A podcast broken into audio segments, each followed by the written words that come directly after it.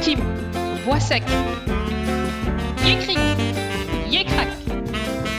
Est-ce que la cour dort? Non, la cour ne dort pas. Yé Mysticric, Yé Mysticrac. Bonjour à tous et bienvenue sur le podcast Mes sorties culture. Connaissez-vous la taille de François Ier? C'est plutôt inattendu. Écoutez jusqu'à la fin pour savoir combien il mesurait. Aujourd'hui, je vais vous parler des secrets des invalides. Vous pouvez retrouver le visuel sur Internet, entre autres sur nos tartines de culture. Le lien vers l'article est dans la description. Le dôme doré qui domine le paysage parisien, vous le connaissez bien. C'est celui de la cathédrale Saint-Louis des Invalides. Mais au-delà de cette image, le site des Invalides abrite tout un pan de notre histoire.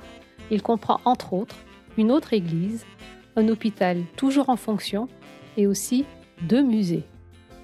Le plan en quadrilatère des Invalides, on le doit à un jeune architecte libéral bruyant, 36 ans quand il s'attaque à sa construction, qu'il mènera de main de maître en seulement quelques années. La cour d'honneur, impressionnante, donne un aperçu de cette ville dans la ville dès l'entrée de la façade nord décorée aux armes et à la gloire de Louis XIV. L'architecture classique des lieux remarquable par sa sobriété, impressionne d'emblée. Le lieu est voué au recueillement et à la convalescence des soldats. Il inspire le respect et respire un certain calme. La cathédrale et sa coupole monumentale sont les constructions les moins anciennes de l'hôtel.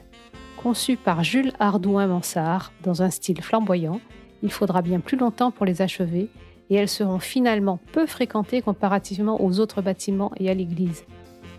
À l'origine de l'hôtel, il y a la volonté de Louis XIV construire un ensemble de bâtiments sur le site sur la plaine de Grenelle afin d'accueillir les vétérans blessés au combat. C'est le rôle premier de l'hôtel des Invalides. D'ailleurs, aujourd'hui encore, on y soigne en permanence une centaine de soldats de tous âges, dont une partie non accessible au public côté sud. Tim Tim, Pois sec, Yécric, Yécrac, mais l'hôtel abrite également un certain nombre d'objets et de secrets que nous vous invitons à découvrir. Le caveau des gouverneurs. Habituellement fermé au public, il se trouve en dessous de l'église, dans une crypte. Y sont inhumés les gouverneurs successifs des Invalides, mais aussi des généraux et des maréchaux de Bonaparte, ou encore le général Leclerc qui fut l'un des libérateurs de Paris en 1944. Sous la coupole, dans une mise en scène théâtrale et impressionnante, se trouve le tombeau de Napoléon il s'agit bel et bien d'un mausolée. Mais ce que l'on ne sait pas, c'est que Napoléon repose en réalité dans cinq cercueils imbriqués les uns dans les autres, selon une tradition de l'époque. Le plus proche du corps est en fer blanc. Il est dans un cercueil en acajou, mis dans deux en plomb, et enfin le dernier en ébène noir sur lequel son nom est gravé. L'hôtel des Invalides abrite un certain nombre d'armes et permet de revisiter l'histoire militaire. Parmi ces armes, un canon à système de frein le canon de 75 mm, datant de 1897, premier canon à tir rapide de son époque. Ces performances sont possibles grâce au frein hydraulique dont il est doté. L'action de ce frein hydraulique absorbe le recul du canon au moment du tir. Le tube coulisse d'un mètre vingt vers l'arrière, le long d'une glissière, puis revient exactement à sa position initiale. Il n'est pas nécessaire de le repositionner entre deux tirs. Le canon sera en usage pendant près de 60 ans. L'hôtel abrite aussi un musée de l'armée dans lequel on peut voir d'étonnantes petites armures destinées à des enfants. Dans les familles nobles, les enfants devaient s'entraîner dès 6 ans. On peut entre autres y voir l'armure du roi Louis XIII enfant, mais aussi, non moins surprenante, l'armure destinée à François Ier qui permet de découvrir qu'il mesurait 1m98.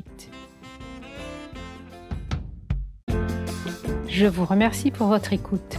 J'espère que cette découverte culturelle vous a plu. Je vous invite à aller sur la plateforme d'écoute de votre choix pour nous laisser 5 étoiles ou un avis. Nous nous retrouverons dans deux semaines pour un nouvel épisode. Abonnez-vous à notre podcast Mes sorties culture pour ne rater aucun épisode.